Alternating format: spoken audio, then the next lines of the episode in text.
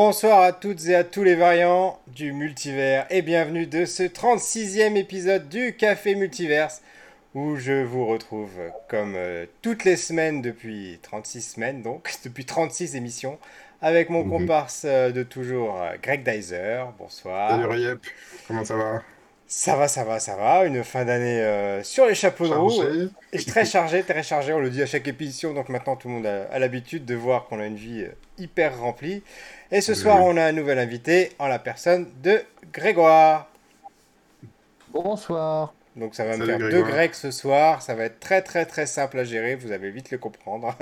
Écoute, il y avait deux Ben euh, dans Umbrella Academy, il y aura deux Grecs dans l'émission, on est, on est raccord. Je pense que c'est parfait. Donc une émission euh, qu'on commence un petit peu tard ce soir, euh, vous l'aurez remarqué, euh, mais c'est la faute de nos deux invités, de nos deux Gregs, euh, qui vont nous dire exactement pourquoi ils étaient pas là, on veut les excuses tout de suite et les raisons valables.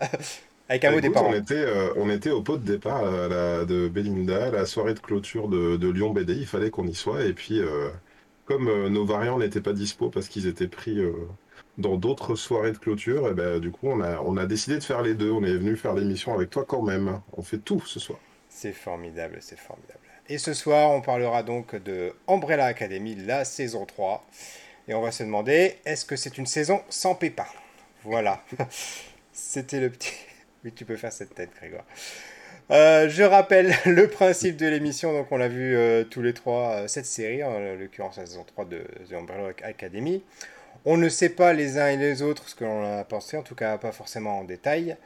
On va découvrir nos avis, nos avis voilà, en direct. Dans une première partie de l'émission, on va essayer de ne pas vous, vous raconter ce qui se passe, de ne pas vous divulgacher les choses, même si on risque euh, il va évidemment de parler des, des deux premières saisons, si vous les avez Oui, pas vues, fera quand même, euh, bon, on va pas tout vous gâcher quand même. Mhm. Et euh, dans la deuxième partie de l'émission, on va rentrer dans les détails un petit peu plus euh, en profondeur, voilà, et aller euh, jusque dans le méta, parce que c'est vraiment une série très, très, très méta. Mhm. Euh, mais avant toute chose, on va procéder à, aux présentations d'usage, puisque c'est comme ça que l'on fait chaque semaine. Donc on va, on va commencer par notre invité, Grégoire. Eh ben, bonsoir, moi c'est Grégoire, donc je suis illustrateur et, euh, et caricaturiste, un peu comme euh, Greg. C'est un truc de Greg. Voilà. C'est ça. On a, on a, on a collaboré plusieurs fois ensemble, on a fait des, des BD ensemble dans, dans les rues de Lyon, dans Monsieur Métro, peut-être même qu'on se fera un Monsieur Métro 2, c'est 4. C'est en- Et puis, euh, et puis effectivement, euh, il nous arrive de collaborer en, en caricature tous les deux, les Greg et Greg. Tiens, d'ailleurs, j'ai vu ce week-end un caricaturiste qui te ressemblait comme deux gouttes d'eau à un mariage. euh, franchement. C'était où? C'était un Bécourt, c'est ça? Ah, c'est ça, un Bécourt, Il était effectivement. bon ou pas? Ah, il était très bon. Écoute, on a passé euh, la, la- la journée à le regarder. Il y avait juste un chauve qui a pas trop aimé sa caricature, mais j'ai bien cru comprendre qu'il y avait toujours un emmerdeur qui n'aimait pas ses caricatures euh, pendant les soirées. Il a fallu que ce soit moi. Donc, euh, en ce qui me concerne, je suis euh, responsable de la communication numérique pour une collectivité territoriale. Et dans un autre univers, j'ai été responsable des invités pour les festivals Japan Expo et Comic Con Paris. Voilà, voilà. Formidable. Bravo. Et toi, mon Greg, qui es-tu? Dis-nous tout avant qu'on Ah, commence bah, je vraiment pensais que j'avais, je pensais que j'avais rebondi donc euh, sur Grégoire. euh, mais donc voilà, moi je suis Greg, je suis illustrateur, je fais de la bande dessinée. En ce moment, je travaille sur mon projet qui s'appelle Cléo, euh, qui sortira chez Albin Michel en 2023. Ça avance, ça avance euh, petit à petit. Et puis donc, je suis aussi caricaturiste en événementiel. Est-ce que je peux commencer l'émission en vous expliquant un peu le concept d'Umbrella Academy du coup? Eh ben Je vas-y, avec plaisir. Voilà, moi j'ai, je l'ai résumé ce week-end et je pense que c'est, j'ai- j'aimais bien la fa- la- ma façon de présenter les choses. En fait, Umbrella Academy, c'est un peu comme X-Men euh, qui aurait mal tourné, c'est-à-dire euh, on est un peu dans la même idée de quelqu'un qui, il y a un événement un peu, un peu bizarre qui se passe dans le monde. Il y a des bébés qui naissent de manière spontanée et euh, il y 1er a une octobre espèce de, 1989. c'est ça. Il y a un professeur un peu fou qui décide d'aller, euh, euh, euh, comment dire, euh, adopter euh, tous ces enfants spéciaux euh, parce qu'il se trouve que ces enfants sont dotés euh, de, de. Euh, sauf que c'est pas franchement des pouvoirs euh, très sympathiques comme ça, comme dans les X-Men, euh, comme des ailes ou de la glace ou des machins. C'est euh, des pouvoirs à base de tentacules, de téléportation. euh, c'est c'est un peu fun C'est comme pas les ça. pouvoirs Et les dans- plus sexy du monde, oui. Voilà, c'est ça. Et, euh, et donc, euh, on a ce savant un peu fou euh, qui les a tous réunis dans une école, mais en plus, bah, comme il n'a pas vraiment l'allure du père idéal, il les éduque très très mal. Et en gros, la dynamique générale du truc qui est assez, ironique, c'est que il fait une sorte d'école de super-héros pour éviter la fin du monde. Euh, sauf que souvent, donc, cette équipe euh, de bras cassés euh, qui savent pas s'entendre parce qu'ils ont tous été super mal éduqués essaye d'éviter la fin du monde que, en somme, ils ont, ils vont un peu provoquer par eux-mêmes, quoi. Voilà. Alors, à noter que c'est un comics qui a été euh, coécrit par Gérard Way, donc, qui est le Mhm. chanteur de euh, My Chemical Romance. Voilà. D'accord. C'est quand même, euh, C'est quand pas une petite anecdote. Ouais.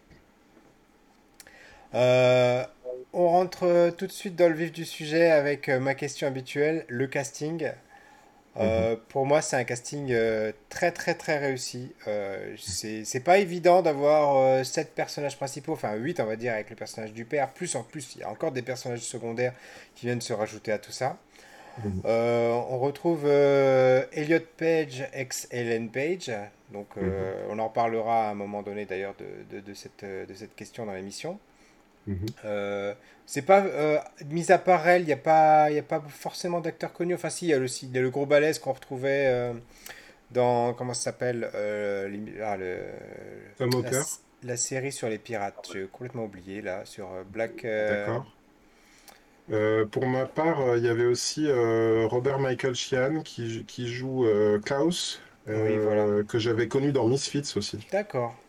Qui, euh, qui d'ailleurs jouait, euh, sais, Misfits, c'était déjà un truc un peu décalé de oui, super-héros. où Ils se retrouvaient, euh, ils étaient tous en, à faire des, des, comment ça s'appelle, des services civiques et, euh, et, et- enfin plutôt, pardon, des, ils étaient condamnés à devoir faire, effectuer des, des tâches à Londres et puis ils se retrouvaient avec des, des pouvoirs et c'était vraiment décalé déjà, un peu, un peu dans la même sauce. C'est, pas étonnant finalement de le, de le retrouver dans, dans ce rôle-là. Et toi, Grégoire, le casting, qu'est-ce qui t'inspire? Le casting, il est, euh, il est assez top. Les personnages sont vraiment euh, bien, euh, assez, ils sont assez caricaturaux, mais ils sont assez graphiques, je dirais. Il y a le personnage de numéro 5, là, Aidan Gallagher, qui a, une, qui a une tête pas possible, qui a une coiffure pas possible, qui se balade en, en Bermuda pendant toute la série. Mm. euh, qui est- qui est- Culotte courte, ouais. en culotte courte, ouais, et qui est- qui ils sont tous à moitié fous quand même, hein, c'est le principe des, Oui, de ces c'est personnages, ils sont tous barrés, barrés. Et sinon, il y a aussi les, les- les méchants, enfin les personnages de méchants dans la saison 1, c'est euh, Hazel et Chacha, etc., qui sont, qui sont assez bien castés, hein, un couple de tueurs comme ça, un peu... ah bah ouais, les, les- les- les personnages sont très réussis dans cette saison, c'est le dans cette série, c'est ce qui fait le...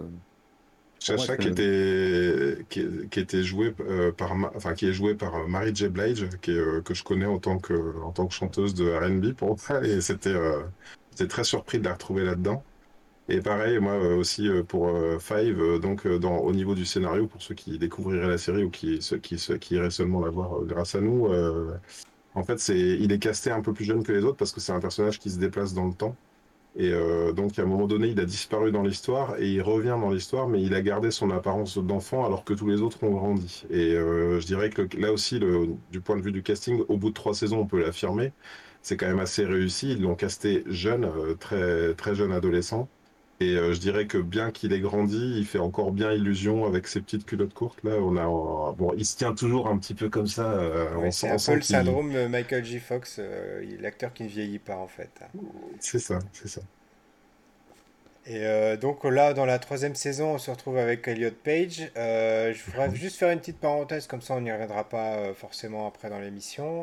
Mhm. on, on a déjà parlé des fois des, des- des sujets sociétaux qui sont abordés dans les séries, dans les films qu'on regarde. On avait d'ailleurs Mhm. souligné à plusieurs reprises que dans Les Éternels, on avait trouvé ça très très bien fait, que c'était avec beaucoup de pudeur, qu'on avait un personnage qui était homosexuel, un autre qui était sourd. Là, en Mhm. l'occurrence, euh, il y a eu une transition de, de sexe euh, pour euh, Elliot Page. Et là, de la même façon, dans la série, c'est amené. ils en parlent quand même.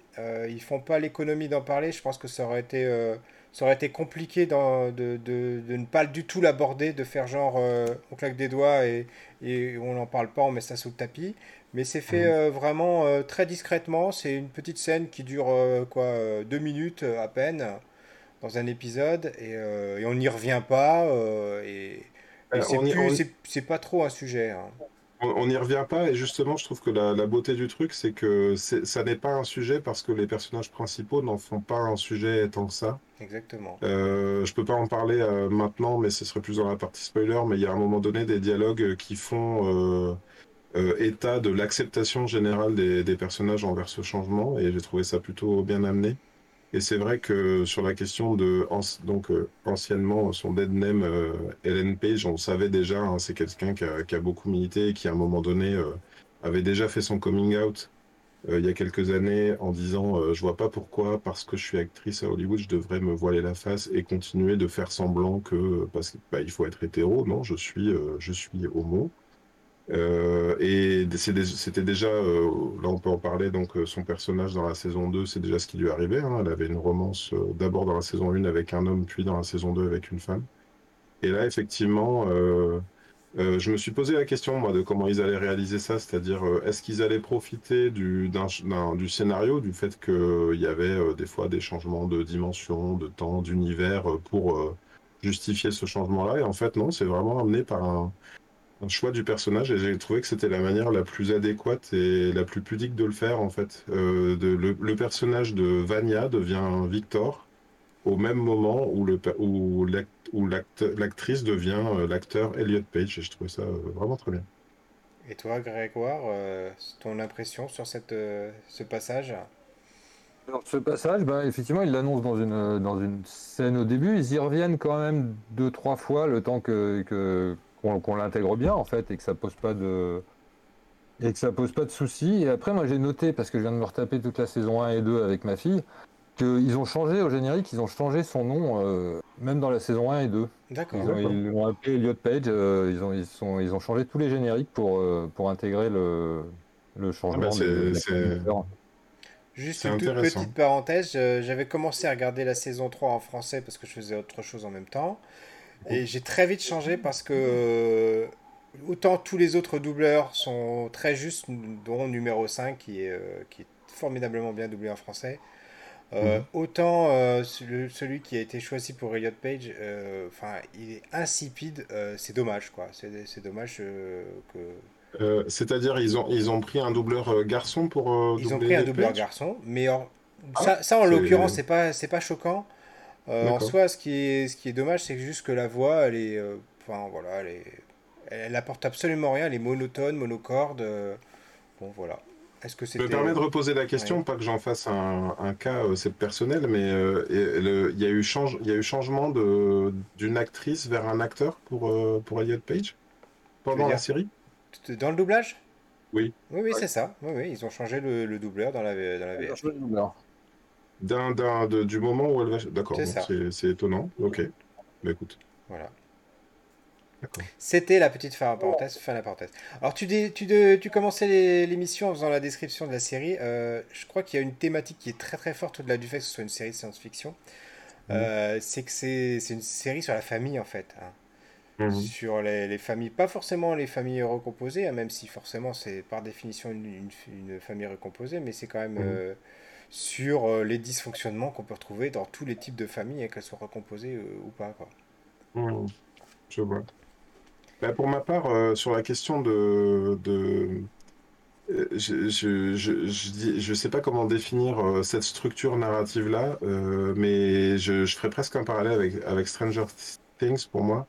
C'est le, les, pour moi les, comment dire, les trois saisons sont fabriquées de la même manière. C'est qu'il y a un événement de début de saison qui fait qu'il y a une discorde qui est générée et on doit euh, regarder euh, la saison pour voir euh, la famille se s'entendre et, se, et, travailler de concert à la fin.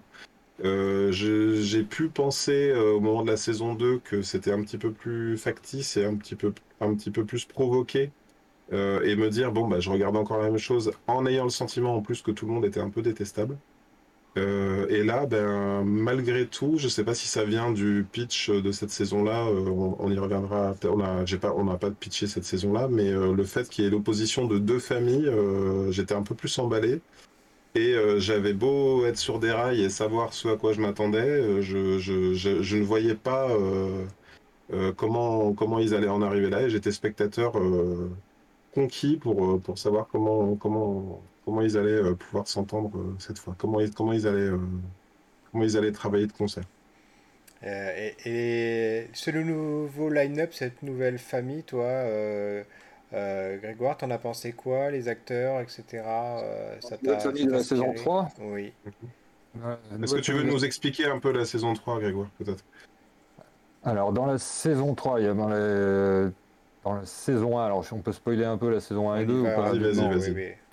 C'est en fait, à chaque fois, la saison se finit bah, sur, sur une fin du monde dans la saison 1 et ils se retrouvent, euh, ils se projettent dans le temps. Et ça s'arrête là, la saison 1. Et dans la saison 2, ils arrivent à Dallas dans les années 60 et pas au même moment. Et c'est comment ils se retrouvent. Euh, il y, a eu un, il y a eu un événement particulier à Dallas dans les années 60 C'est c'est pour ça que j'aime bien la saison 2. J'en discute avec des gens, les gens me disent la saison 1, ouais, la saison 2 un peu moins bien. Et moi, j'ai bien aimé justement toute cette euh, mise en, en contexte historique. Mhm. Et à la fin de la saison 2, euh, ils se retrouvent, comment ils se retrouvent là? Oui, ici, ils rentrent, ils rentrent chez, chez eux, dans leur maison d'enfance.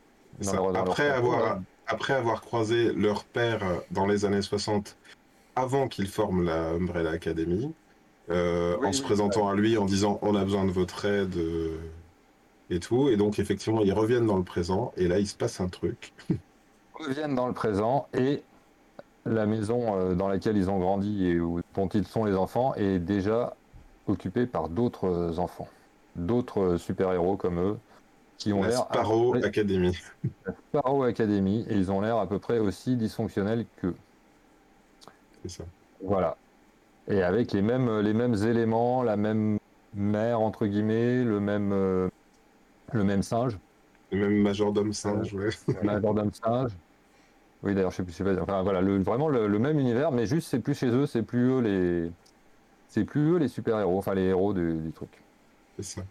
Et avec petit, euh, petit élément perturbateur supplémentaire, c'est que dans l'ancienne équipe euh, de la Umbrella Academy, il y avait le septième enfant qui était décédé, Ben, qui habitait euh, dans l'esprit de Klaus en tant que fantôme et qui, s'était sacrifié, même son fantôme s'était sacrifié dans, la, avait pris corps et, et, s'était sacrifié au sein, de la saison 2. Donc Ben avait disparu définitivement, pensait-on, mais quand ils arrivent dans le nouveau présent, où il y a la Sparrow Academy, et ça c'est une originalité en l'occurrence de, la série, c'est pas présent dans le comics, en fait un autre Ben, donc euh, très différent, euh, est fait partie de la Sparrow Academy. Et donc toi tu l'as lu le comics? Euh, moi, j'avais lu euh, quelques, quelques recueils. Euh, j'avais pas souvenir de la Sparrow Academy, donc je suppose que je suis même pas sûr d'avoir lu euh, Dallas. Je suppose que j'avais vu ce qui correspondait à peu près à la première saison. la première saison, pour moi, elle est très hyper fidèle. si ce n'est que en termes d'effets spéciaux, de moyens, à l'époque de la première saison, Vania n'était pas aussi, euh, comment dire, euh, par exemple, dans, dans, le comics, Vania, elle est vraiment euh, complètement blanche, tu vois, elle n'a pas d'habit, elle a, elle a un violon, elle joue, elle, joue toujours du violon. Le violon, c'est son, son outil pour, pour, pour avoir des super pouvoirs. Donc, c'est un, un peu différent de, de, de, de, la Vania qui est, qui est dépeinte dans la série. Mais en tout cas, l'ambiance est vraiment exactement celle-là. Quand j'ai regardé la première saison, là, je me suis dit, c'est vraiment très fidèle et très réussi par rapport au comics si ce n'est. Euh, je dis, euh, ouais, j'ai eu beaucoup de mal à être en, empathie avec les personnages, en l'occurrence, moi, dans, dans la série, euh, parce que je les trouve tous un peu détestables. voilà. D'accord, d'accord. Euh, Grégoire, par rapport aux autres films de super-héros, ou plutôt aux séries, on va dire, de super-héros, même, ou aux films, on peut le dire, euh, tu, tu, le situes où, toi? Tu le situes dans quel état d'esprit? Est-ce que c'est comparable à quelque chose qui existe déjà, euh, pour des personnes qui ne l'auraient pas vu? Je suis pas un grand spécialiste des super-héros, c'est pas forcément le... Alors, alors même sans ça, est-ce que est-ce que pour toi, est-ce que tu imagines une œuvre, même pas forcément de science-fiction, qui se rapproche de ça ou pas? Ou est-ce que c'est quelque chose qui est tellement original qu'on l'a qu'on l'a jamais vu ou... bah, C'est assez original. Après, les super-héros, euh, quand je dis que je suis pas un spécialiste, j'en ai, j'avais quand même une petite culture, mais euh, les super-héros un peu déjantés, c'est pas non plus une. c'est pas non plus une nouveauté. Enfin, ça fait des années qu'on traîne Batman euh, et ses névroses, et là, ils sont tous névrosés. Juste, c'est l'idée de les, de les réunir en, réunir en famille et d'avoir des super-héros avec des pouvoirs un peu pourris quand même, parce que celui qui voit les morts, ou il y a des trucs qui, qui paraissent un peu pourris comme ça, quoi. C'est c'est assez marrant. Après, c'est pas. Il y a une autre série de super-héros, moi, que je suis, que j'aime beaucoup, c'est The Boys. Effectivement, on fera une émission dessus. Vraiment là, sur le, voilà, ce qui est sur le, qui est sur le, mythe et l'image du super-héros et le rôle du super-héros. Là, c'est des personnages qui ont des super-pouvoirs et qui savent un peu pas trop quoi en foutre à part euh, créer la fin du monde, quoi. Oui, et puis il euh, n'y a pas forcément. Euh, vous m'arrêtez si je me trompe, mais moi, ce que je ressens, c'est qu'on reste vraiment dans un, dans un microcosme. la saison 3, c'est presque un huis clos. voilà. Et il euh, n'y a, pas, a pas de message qui est véhiculé, il n'y a pas de message euh, politique, il n'y a pas de message forcément euh, religieux ou que sais-je, ou scientifique sur l'environnement, des choses comme ça. On est dans du pur divertissement, là, pour le coup, avec mm. cette série. Hein. Oui, et puis il y, a un... Pardon, vas-y, Non, oui, non, c'est-à-dire, oui, il n'y a pas de message. Le message, il est sur les personnages et sur la famille, les traumatismes et leur rôle, leur rôle les uns par rapport aux autres. Il est, voilà, c'est il y a un côté un peu décalé, je dirais, à cette série-là, parce que finalement, euh, ils sont tous là à vouloir empêcher la fin du monde, et on parle vraiment de fin du monde. Hein, c'est pas, euh, pas une vue de l'esprit, c'est-à-dire que euh, s'ils n'arrivent pas à l'empêcher, la Terre disparaît. Mais on, a l'impression que c'est un peu, non seulement les seuls qui s'en soucient, parce que les autres, limite, ils pourraient voir le cataclysme arriver devant leurs yeux, ils le verraient pas. D'ailleurs, on ne suit pas. tu sais, j'avais fait la remarque sur certains Marvel au niveau des Éternels et tout on ne suit pas de personnages euh, hors, euh, hors complot, hors, euh, hors fin du monde, quoi. C'est-à-dire qu'on a vraiment que les acteurs de la fin du monde et ceux qui essayent de l'empêcher. On n'a pas l'histoire d'humains, enfin, on a quelques-uns dans la saison 2 à la limite. Mais c'est vrai que la saison 3, c'est encore pire, on est vraiment dans le huis clos. Et il y a des gens qui disparaissent presque sans s'en apercevoir, en fait. C'est-à-dire que la fin du monde arrive, ils font. Ils, ils n'ont même pas de réaction, c'est-à-dire qu'ils disparaissent. en même temps, à part les personnages, personne ne sait qu'il va y avoir la fin du monde. Oui, mais à un moment donné, ça c'est très visible, quoi. Effectivement. oui, on... peut, on peut pas le. Voilà.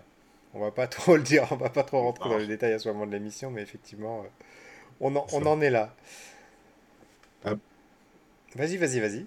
Ce que j'ajouterais euh, sur la série, je sais pas ce que vous en pensez, c'est qu'il y a quand même une ambiance particulière. Euh, et, et, quelque chose qui est impossible à faire en, en comics et qui est vraiment apporté par la série, c'est la dimension euh, musicale de, de, la série. Oui, oui. Qu'en pensez-vous? Oui, il y a un accompagnement. Oui, vas-y, Grégoire, pardon. Pardon. Ouais, on est un peu comme dans, dans, Stranger Things, on joue beaucoup sur les morceaux, euh, les morceaux des années 80. Pas forcément les tubes, là, on est, on est plus dans les morceaux un peu de, pas de seconde zone, mais euh, des, des, trucs qu'on a entendus, mais qui n'étaient pas non plus les tubes absolus, et qui viennent, qui viennent rythmer le, rythmer ça dans l'image aussi. On est très, euh, on est, on est très années 80. On n'est pas loin de, Stranger Things un peu dans le dans l'univers, avec des personnages beaucoup plus, beaucoup plus comiques en fait. Hmm. Ouais, oui, déjantés, beaucoup plus. Euh, c'est le, mot, ouais. Ouais, voilà. D'après moi, la direction artistique est très très réussie. Euh, le manoir de la Sparrow Academy ou Umbrella Academy est vraiment on sent, euh, ça sent, euh, ça sent le vieux métal, euh, ça sent le parquet, le, parquet ciré. Il y, a des, il y a des éléments partout. Ils écoutent la musique sur des tourne-disques. On sent la patine du temps en fait dans, dans cet endroit-là. Et, et la, bande, la bande originale va avec ça.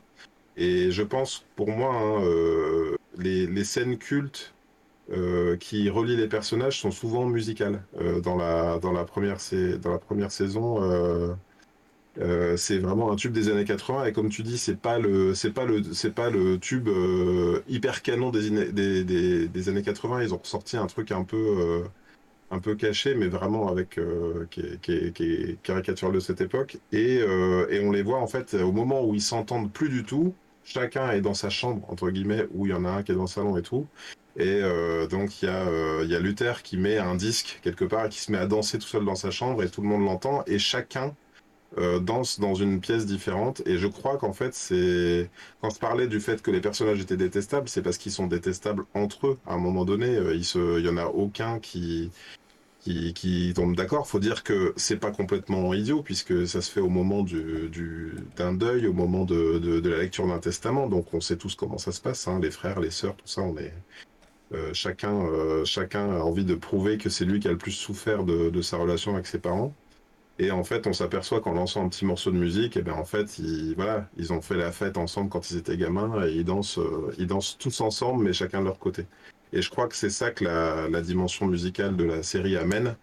C'est, euh, on a envie de les voir euh, finalement danser ensemble, on a envie de les voir, même dans les années 60, à un moment donné, il y a une scène dans un salon de coiffure comme ça, vintage, où ils se mettent à danser en musique. c'est, ça fait plaisir de les voir en fait, ça fait plaisir de les voir s'amuser ensemble. Effectivement, l'esthétique générale de, la série, et je vais commencer déjà à donner ma, conclusion de cette première partie sans spoiler, l'esthétique générale de cette série, que ce soit euh, audio ou vidéo, euh, est, très attrayant euh, pour, qui aime ce, genre en fait. Hein. et, c'est toujours... ça peut être grave sans être plombant en fait. Voilà. Euh, et, on se laisse porter par, euh, par ces histoires euh, totalement farfelues. et c'est un petit peu là, après, où on arrive un peu aux, limites de ce genre d'exercice. C'est-à-dire que si la science-fiction, si les histoires, on va dire, pas, pas scientifiquement correctes, enfin, ne, ne, vous plaisent pas, c'est pas du tout une série, une série pour vous. Voilà, il n'y a pas énormément de réflexion, c'est beaucoup d'action. Euh, beaucoup de, de délire méta qui part dans tous les sens. Euh, et c'est en ça aussi qu'une des grosses qualités de la série, c'est qu'elle est totalement imprévisible. C'est qu'on ne sait pas ce qui va se passer d'un épisode sur l'autre. Euh, on, va, on a parfois des indices, j'en parlerai dans la, version, dans la partie spoiler, ou, ou en tout cas j'ai cru laisser des indices, des, du foreshadowing comme on dit. Euh, après, une dernière chose, et moi je, finirai mon avis là-dessus, c'est que par contre, c'est une série qui peut très vite vous perdre. Euh, c'est-à-dire, en ce qui me concerne, j'ai très peu de souvenirs des deux premières saisons, tellement il se passe de choses, tellement il y a de rebondissements, de, d'imbroglio scénaristique quand j'essaie de me, les remémorer, c'est très difficile. Alors, je vais voir euh, sur euh, YouTube ou sur Netflix euh, des, résumés des, saisons précédentes, ça me revient. Mais de, but en blanc, quand je me suis dit, bien, qu'est-ce qui s'est passé? Au fait, dans les saisons 1 et 2, j'étais, j'avais les grandes lignes en tête, mais très très difficile pour moi de me rappeler des détails. Ah, c'est marrant. Et toi, euh, donc, ton avis, Grégoire, euh, sur, euh, sur la série en général, sur cette saison 3 peut-être en particulier, sans rentrer dans les spoilers, on en parlera après bah, sur, les, sur les saisons 1 et 2, moi je m'en souviens bien parce que je, je, les ai revus récemment avec, avec ma fille, donc ça m'est assez vite revenu. Et c'est vrai que, mais par contre, c'est vrai que c'est très très dense et que ça part dans, dans, dans tous les sens. Et c'est la grande, la grande qualité de la série dans les saisons, dans les deux premières saisons, en tout cas, c'est vraiment que ça passe d'un lieu à l'autre, ça saute dans le temps, ça saute dans le dans le voilà, il y a des tas de scènes, euh, y a des tas de scènes, euh, comment dire, très chouettes, très graphiques, euh, des, scènes sur la route, enfin, ça, saute tout le temps d'un truc à l'autre. Et voilà, ça c'est ça, c'est ce qui fait l'intérêt de la, saison. Après, effectivement, le côté, oui, c'est qu'on est complètement dans, dans de la fantaisie. Il n'y a pas du tout de voilà, faut pas chercher un, rapport à la réalité, parce que même les années, euh, ça se passe quand? Ça se passe en 2019, je crois, au début. Euh, c'est censé se passer en 2019, il n'y a pas un téléphone portable, enfin on est dans un, univers fantasmé, on est... Oui, complètement. voilà. je, suis, assez d'accord avec toi. J'essayais de, de, qualifier à la manière du steampunk, tu sais, où on se dit c'est du rétro-futuriste à partir du moment où on, est, où on serait resté euh, à la, de la vapeur. J'ai l'impression que là, on est dans une sorte de de 80 d'années 80 punk quoi tu vois un truc euh, un rétro-futuriste qui serait resté un peu bloqué dans les années 80 tout en ayant les vieilles euh, les vieilles bicoques et les vieux les parce que le parce que le, papa pardon alors j'ai plus j'ai comment il s'appelle le,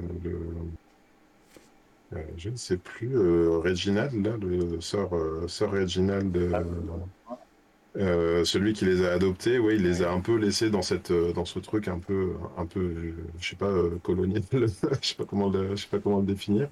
Et en même temps, ça s'explique en fait quand on voit le développement du personnage. Et, et, pour ma part, voilà, moi je je, je, je, suis pas trop comme vous dans au niveau des rebondissements parce que certes il y a des rebondissements, mais je, je, je vois quand même on va dire, le, la promesse, elle est, elle est définie très rapidement. C'est, et bon, alors, il y a la fin, il y a la fin du monde dans 7 jours. euh, comment on fait pour empêcher la fin du monde dans 7 jours? Et pendant 7 jours, ils s'engueulent. Pendant 7 jours, ils s'engueulent parce que si ça. toi, t'avais pas fait ça, et si toi, t'avais rangé les couverts la dernière fois, et si c'était pas moi qui avais débarrassé la table à chaque fois, nanana, tu vois, des, vraiment des petites querelles familiales et tout. Et, euh, et je dis, euh, y a, pour moi, il y a vraiment cette structure narrative qui est qui pourrait me dégoûter un peu, mais, plus parce que j'ai pas envie de voir des gens, des, familles s'engueuler. Honnêtement, c'est pas le programme que je rechercherais. Mais tout ça est enrobé dans une euh, direction artistique euh, fabuleuse. Euh, et puis dans un, dans un package, moi c'est Umbrella Academy, ça fait partie des choses un peu à la manière des, des films de Tarantino où j'écoute les BO ensuite. Je sais pas si c'est si c'est votre cas ou pas, mais la compilation, euh, le panachage des, des chansons qui passent euh, dans le, dans le show font que je les, je les écoute facilement et qu'elles accompagnent euh, mes journées de travail. Euh, oui, et je vous, je vous posais la question, enfin surtout à Grégoire tout à l'heure, de savoir si ça vous faisait penser à d'autres séries. Moi, ça m'a fait penser à The Preacher, qui était un petit peu dans cet état d'esprit, justement, avec un petit côté méta, et puis aussi le, le- le rappel des, des musiques des années euh, 80, 90, ou même avant. Euh, c'est la, la, seule comparaison qui me venait à l'esprit euh, de ce type de série. Et au, et au contraire, euh, je trouve qu'on est du coup, pour le coup, loin d'un Stranger Things ou, ou The Boys, encore plus loin pour le coup, qui est totalement à l'opposé, puisqu'il est tellement politique, etc. voilà. Euh, À la fois, le décalage fait que moi, je, je dirais que c'est le euh, Umbrella Academy, c'est à X-Men ce que The Boys est à au DC, au DC Comics, quoi. Tu vois, c'est c'est une lecture un petit peu euh, parce qu'il y a quand même aussi euh, de la violence graphique. Il y a, Oui. c'est ils y vont fort, quoi, dans le dans la série. Effectivement. Et c'est sur ce mot que l'on passe tout de suite à la partie spoiler.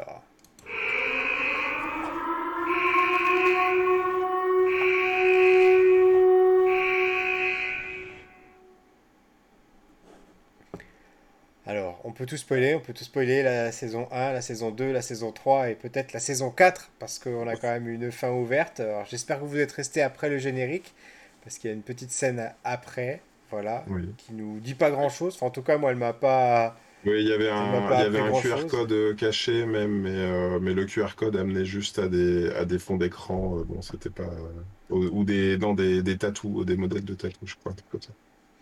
Qui, qui souhaite cette ouvrir les scène, elle est pas, Voilà. Elle ouvre pas sur grand chose quand même. C'est un. Alors, si ce n'est, j'ai lu un petit peu, ça fait partie des, des scènes, euh, on va direct dans, le, dans la toute fin, mais apparemment, il y en a qui disent que c'est un autre Ben encore. Oui, c'est ce Que que, ce je me serait, suis dit. que ce, C'est que un ce peu serait ce que je le. Ben euh, pas mort d'un autre, euh, d'un autre futur, mais pas celui que l'on a. euh, pas le méchant, quoi, pas celui de la Sparrow Academy. quoi. Euh, là, j'ai perdu le fil.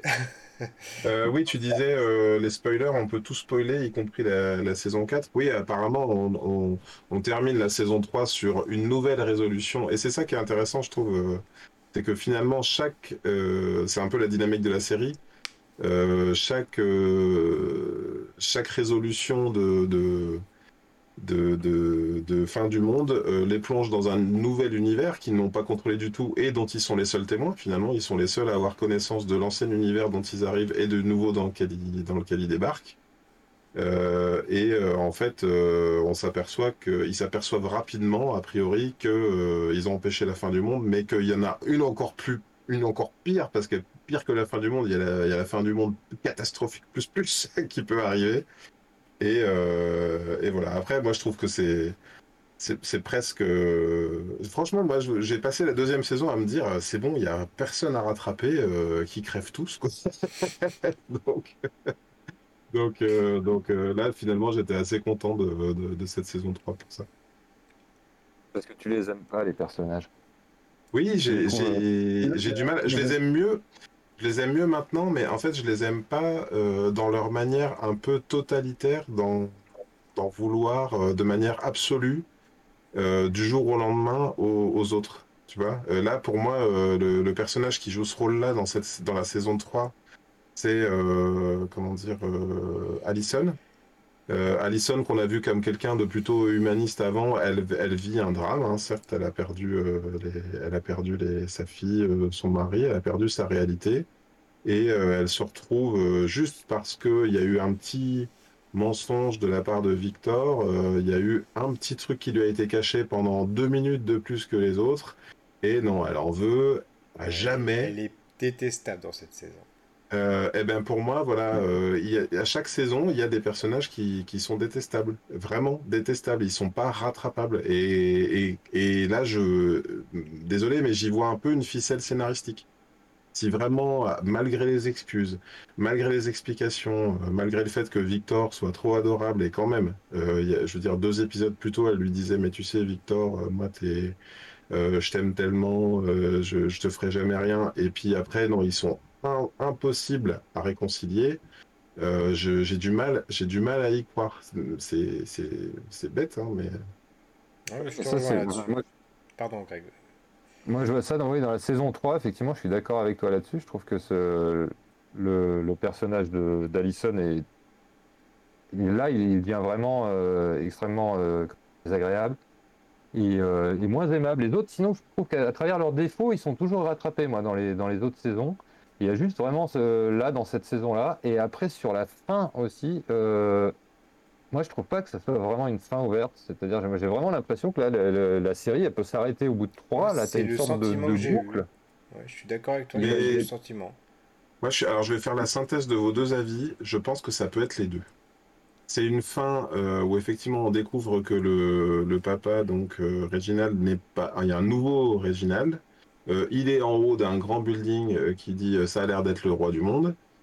ça pourrait être une sorte de fin idéale puisque ils n'ont plus leur pouvoir à la fin dans cette saison-là. Mais pour moi, le fait que on voit effectivement qu'il y a un autre Ben, le fait que des petits détails comme ça où on se dit c'est pas forcément fini, et surtout le fait qu'on voit ce Reginald qui était à nouveau assumé comme étant le grand méchant de, de, de comment dire, de la saison 3 avec un plan à exécuter, quitte à ce qu'ils meurent tous au passage.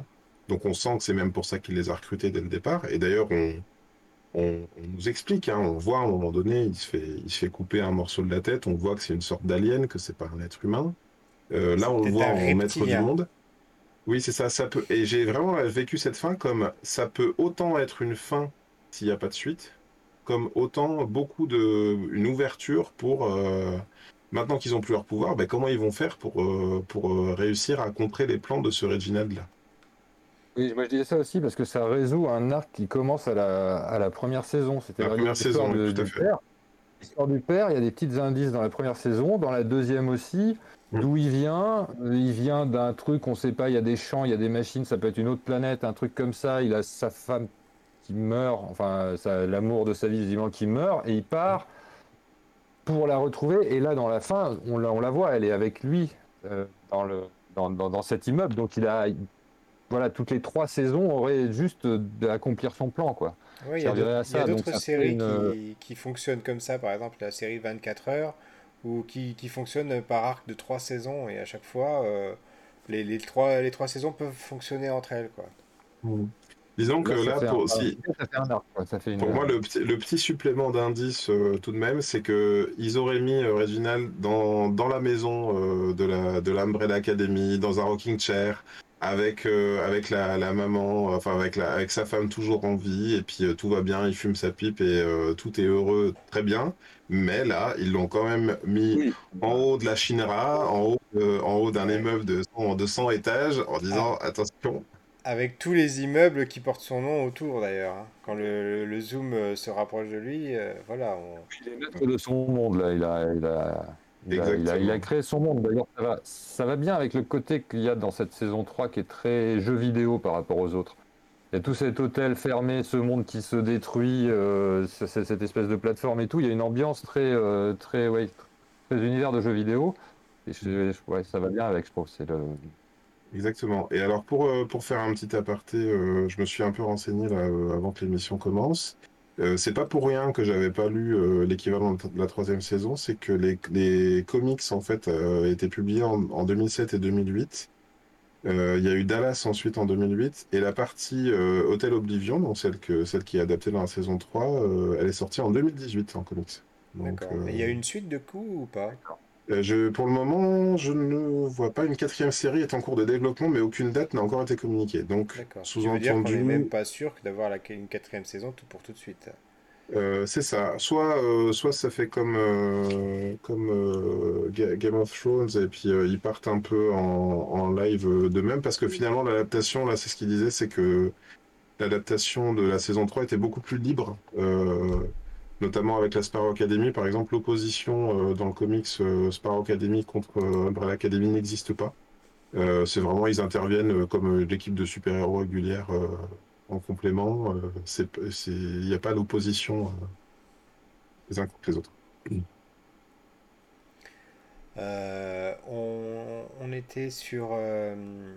J'ai encore perdu le fil là. Je sais pas. On était sur les, sur les spoilers, la fin. euh, que- qu'est-ce qu'on, qu'est-ce que nous inspirait euh, la fin? Est-ce que ça, est-ce que ça donnerait lieu à une saison 4 ou pas? Et non, on a euh, fait, on a dit, on a dit pas mal de choses là-dessus. On a dit effectivement que ça, en tout cas, ça pouvait, ça pouvait s'apparenter à une fin, à une fin fermée.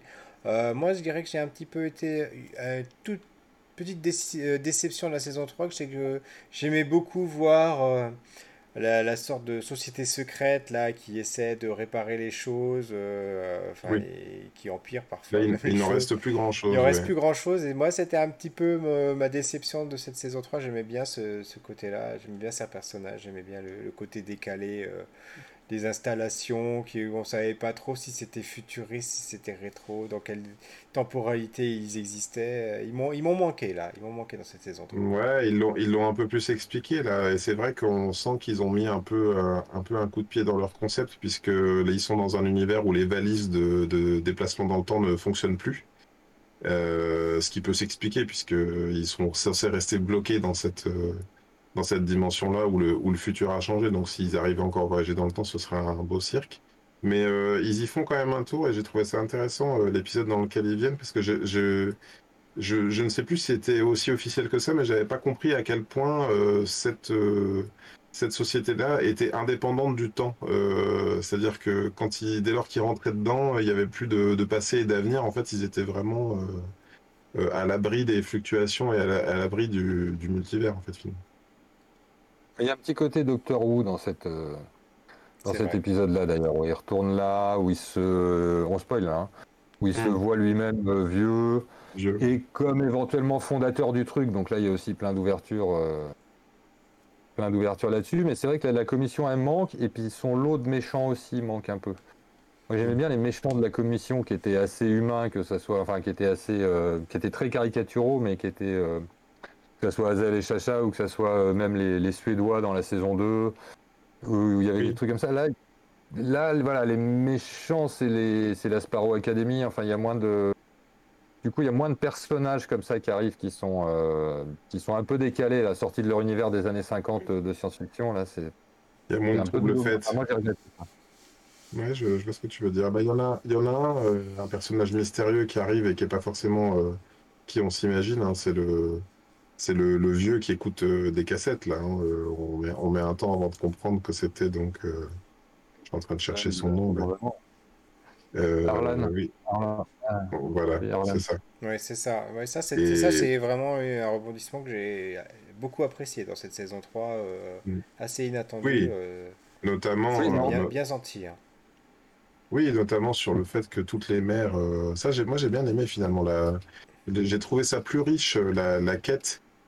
Euh, notamment le fait que ce soit Klaus qui l'entreprenne, hein, finalement, euh, d'aller d'aller chercher euh, qui était sa mère, d'aller découvrir ses pouvoirs réels, et même j'étais très enthousiasmé par le fait qu'il se retrouve finalement à, à, partir avec son père et à réparer un peu les erreurs du passé, et son père révèle la vérité, c'est que, enfin, lui révèle euh, par la douleur, euh, c'est-à-dire que son, son pouvoir n'est pas de communiquer avec les morts ou de voir les fantômes, son pouvoir c'est d'être immortel.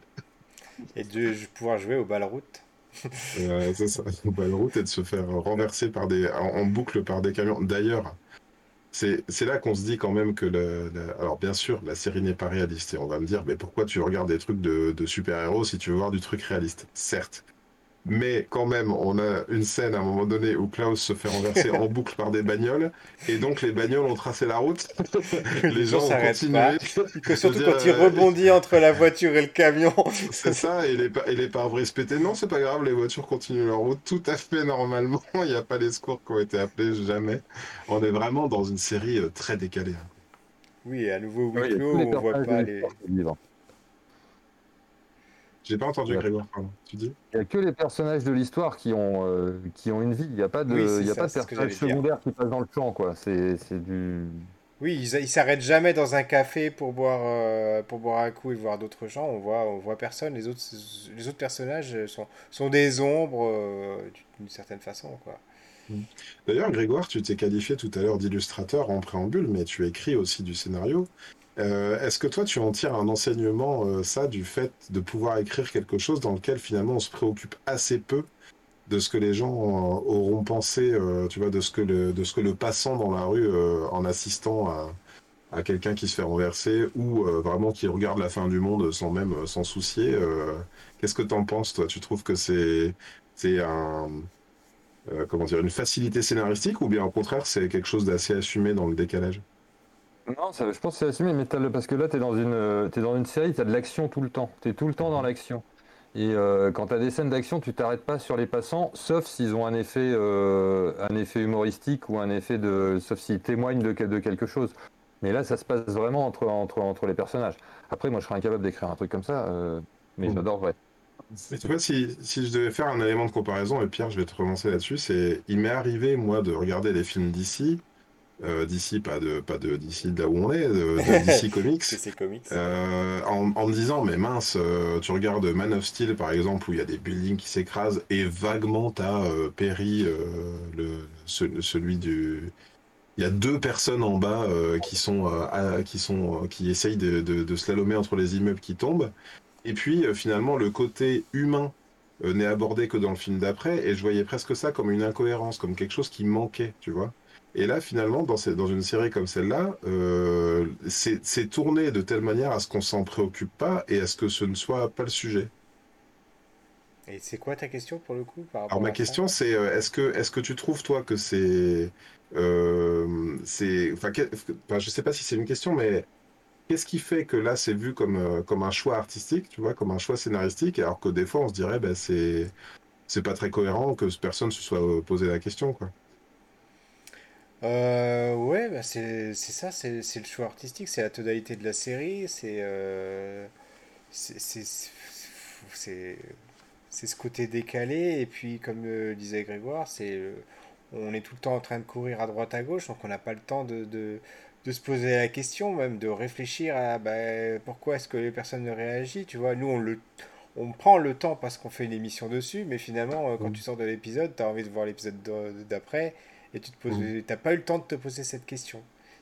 Il y, y a, un truc qui m'a marqué moi dans cette saison, c'est euh, il y a des disparitions. Excuse-moi, je te coupe. Et je, dirais, je rajouterais même quelque chose qui est en fait de ce que j'ai déjà dit tout à l'heure. C'est-à-dire que comme c'est une série qui est euh, qui est tout, qui peut aborder, enfin qui, qui, qui, peut être euh, grave sans être lourde. Mmh. elle est elle est pas dans le pathos. On n'est pas dans, dans, ce type de sentiment là. Quoi. On n'est pas là pour te faire pleurer. On n'est pas là pour te faire comprendre que, que c'est grave. Là, c'est plus le, le côté. Euh, le, le, côté décalé en fait qui est, qui est, mis en avant, le côté Docteur Who euh, dont on parlait tout à l'heure, voilà. Il, y a, il y a un moment, moi, qui... Vas-y.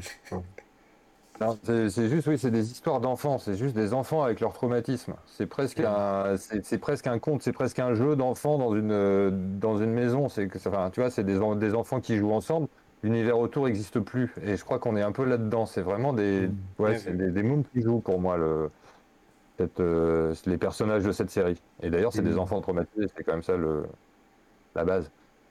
Oui, c'est ça. C'est ce qui crée pour moi un, décalage vraiment et qui est presque drôle du coup, hein, parce que c'est vrai qu'on euh, les, quand il y a des morts, euh, ils ont finalement ils sont pas émus très longtemps. là, on en arrive même à une forme d'apothéose. À un moment donné, c'est la fin du monde. Euh, bah tiens, bah on va se marier. Euh, ils font un mariage à six personnes. Ils se demandent encore si la septième personne qui reste euh, dans les locaux va, venir. Alors moi, au niveau des détails, il y avait ce truc-là. À un moment donné, ils font le, ils font la liste de ce qui a disparu. Ils disent il y a un tel, un tel, un tel et un chien qui ont disparu. Tu sais, c'est la manière dont c'est formulé. Tu te dis mais mais c'est tu vois la, façon dont ils font état du fait que des choses et des gens commencent à disparaître, c'est vraiment vu vu par le petit bout de la lorgnette quoi. Et puis même eux. c'est plus mince, est-ce qu'on va réussir à se rincer la gueule une dernière fois avant, avant la fin du monde? Euh, le fait que des millions ou des milliards de gens aient disparu sur Terre, à la limite, ça les préoccupe pas plus que ça. Pas du tout, même. Pour moi, c'est vraiment comme des enfants qui jouent, quoi. Ils sont dans leur, euh, voilà, ils sont dans leur histoire et, euh, et le reste n'existe pas. C'est Là, en plus, doublé dans cette saison de euh, les deux colonies quoi, qui se tapent sur la tronche. Euh, c'est euh, la colonie de vacances du camp des machins et du camp des bidules. oui, mais c'était notre heure d'aller à la plage. et ils nous ont piqué. Oui, mais ils avaient, ils, c'était les premiers à la balançoire alors. et tout ça pour plaire à papa au passage. En plus, en plus. Donc on arrive déjà en, fin d'émission. Est-ce que vous voyez quelque chose à rajouter dans cette partie spoiler? Est-ce que vous avez un ultime avis à émettre, une ultime remarque? Euh, moi, je terminerai en disant, euh, si alors, pardon, c'est enfin, vraiment un point de détail, mais moi, je suis souvent gêné par les perruques dans cette, euh, dans, dans, cette, ah dans cette série. Ouais. dans la, dans la saison 2, il y a Diego qui a passé toute la, toute la saison avec une perruque un peu une sorte de carré comme ça. Et en fait, je m'en aperçois parce que des fois, quand ils ont la tête en bas, bah, ils ont toujours le, carré euh, dans, dans, le bon sens. Et là, euh, c'est Allison pour moi qui avait une perruque euh, un peu un peu chelou pendant pendant tout l'épisode. Et si j'avais dû faire un titre à ma sauce, j'aurais dit une BO et des perruques pour la pour la série. Mais sinon, pour moi, vraiment, c'est la saison 2. J'étais vraiment pas enthousiaste et à la limite, ce qui m'a le plus enthousiasmé, c'était la promesse de fin de saison, c'est-à-dire euh, le postulat de, la fin de saison 2.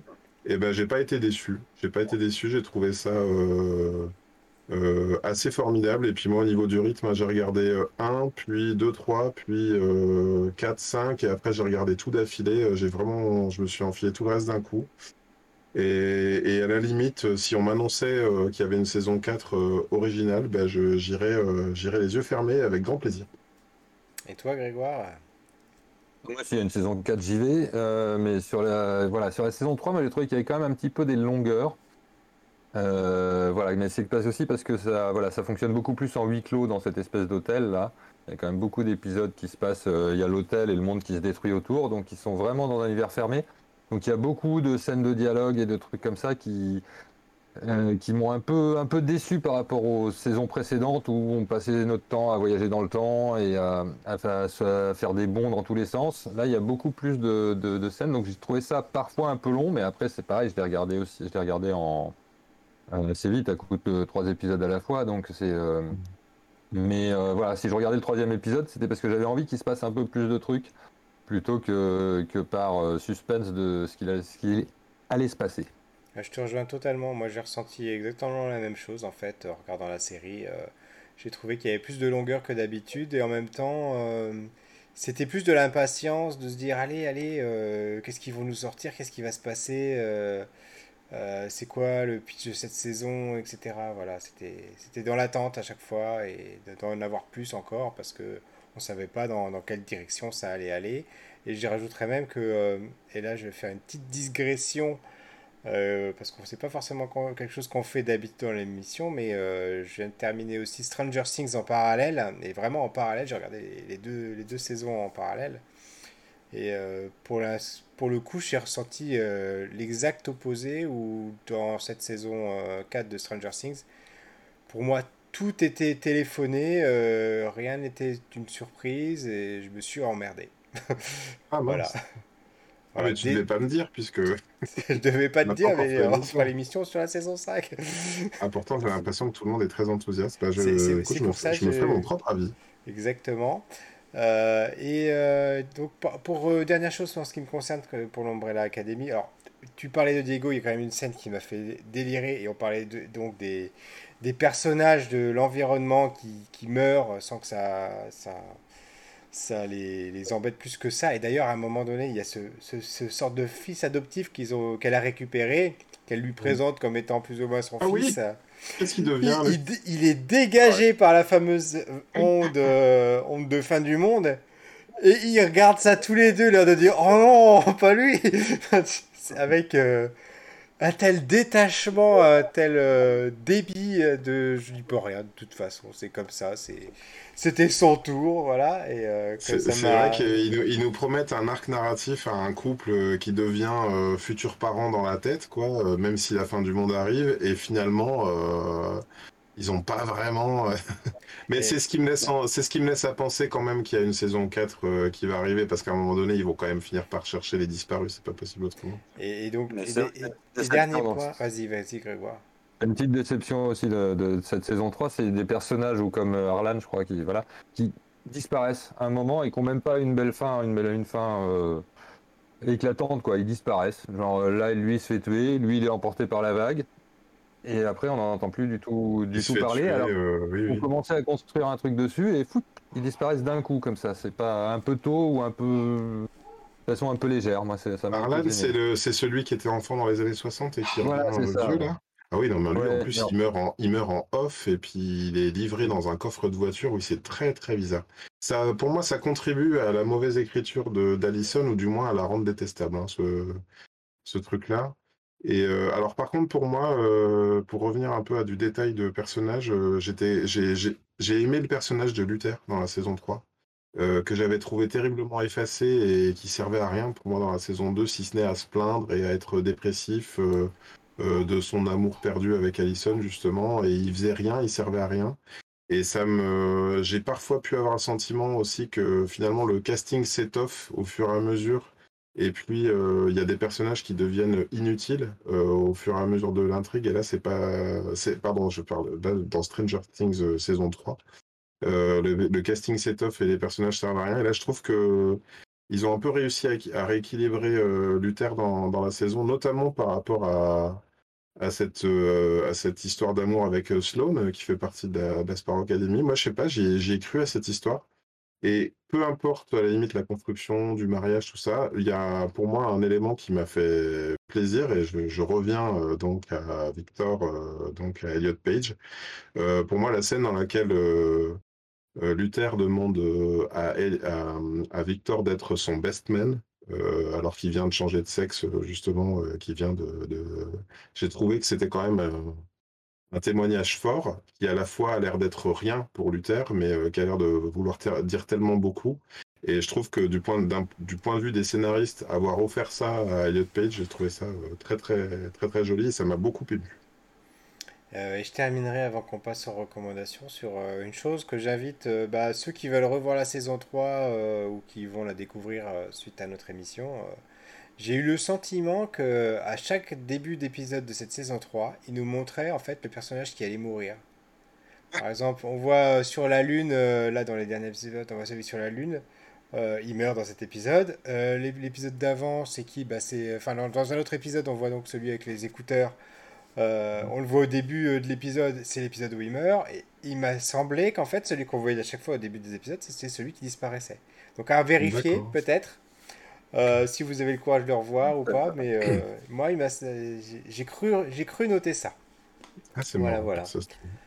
On passe euh, désormais euh, aux recommandations euh, de la semaine.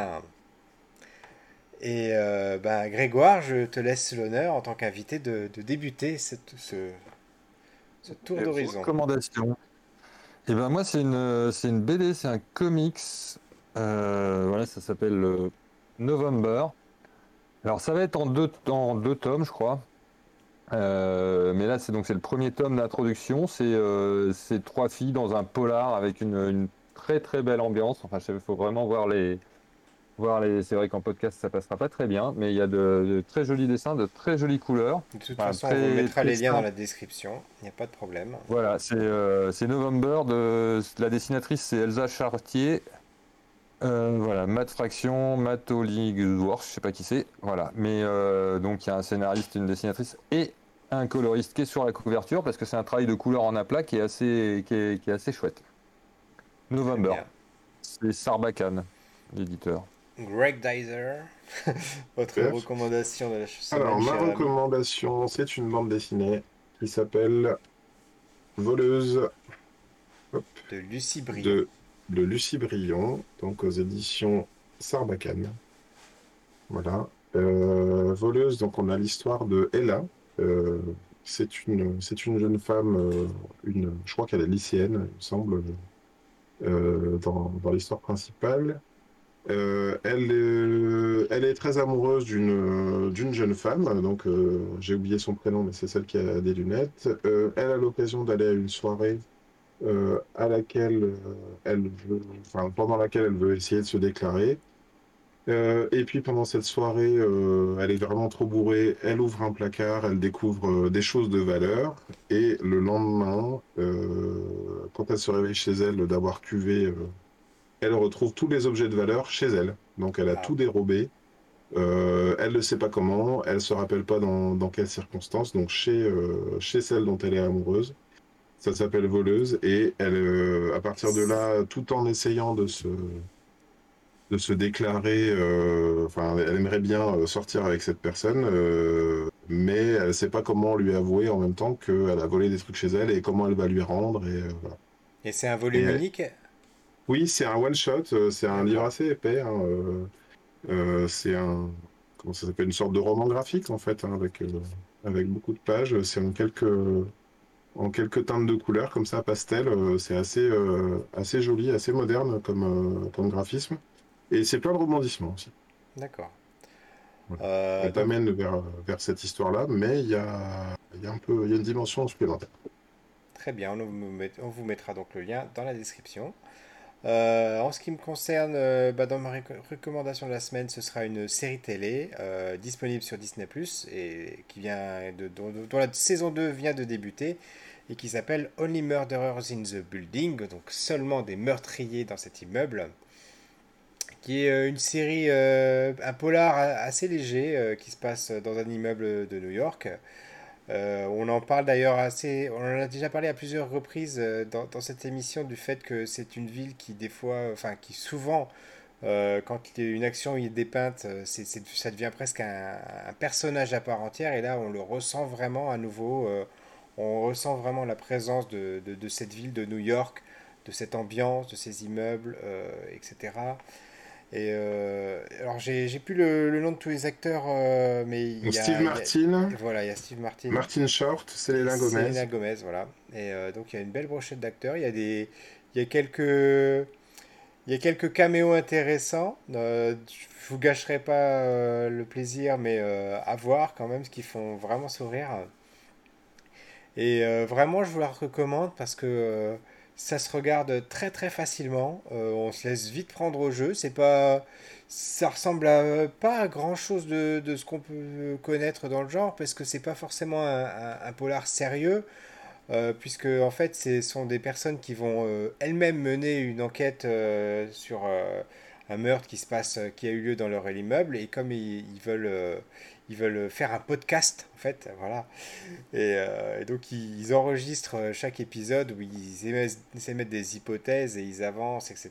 Et bien sûr, ils vont forcément euh, tomber sur des choses qu'ils ne devaient pas découvrir, voilà. Et, et, c'était, c'est vraiment super comme série. Là, il y a la, saison 2, donc la suite directe, c'est-à-dire que l'arc de la saison 1 euh, se termine pas, se termine pas comme ça, il reste très ouvert. Et donc là, je vais débuter la saison 2, donc le- je vous invite à regarder la, la première saison et qui sait, on fera peut-être une émission euh, dessus si, si le cas vous en écoute, dit. moi je suis pas, euh, je dois avouer que je suis pas forcément fan de, de du who done it, de vraiment de principe de, de l'enquête comme ça. euh, je, je suis allé voir euh, les, les Hercule Poirot, tout ça, bon, en film ça va.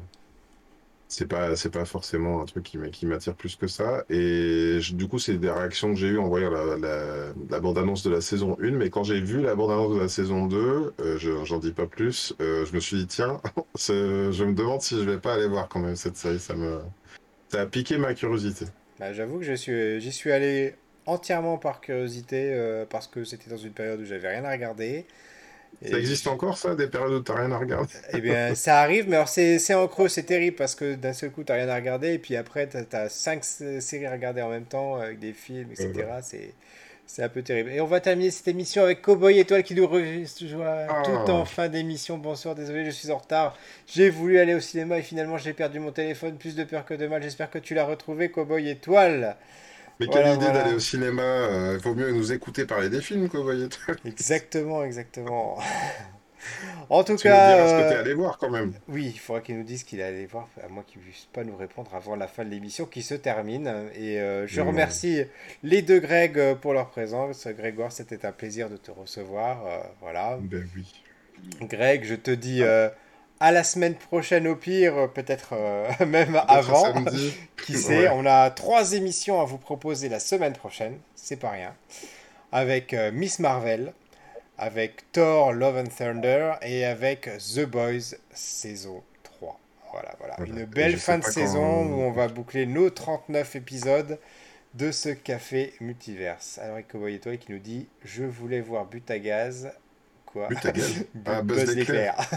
Mais j'ai passé ma soirée à chercher mon téléphone. Oh. J'espère quand même que tu l'as retrouvé. T'as peut-être voilà. rien loupé, hein. Peut-être que tu n'as rien loupé, mais ça, tu le sauras. Ah ben non, tu as regardé l'émission, donc voilà. Ceux qui le- qui n'ont pas vu Buzz l'éclair, on vous invite à regarder notre émission, que vous pouvez retrouver en podcast ou en vidéo. Et on vous dit à très bientôt. Bye bye. Ciao, ciao. Salut, salut Grégoire. Ciao. Thank you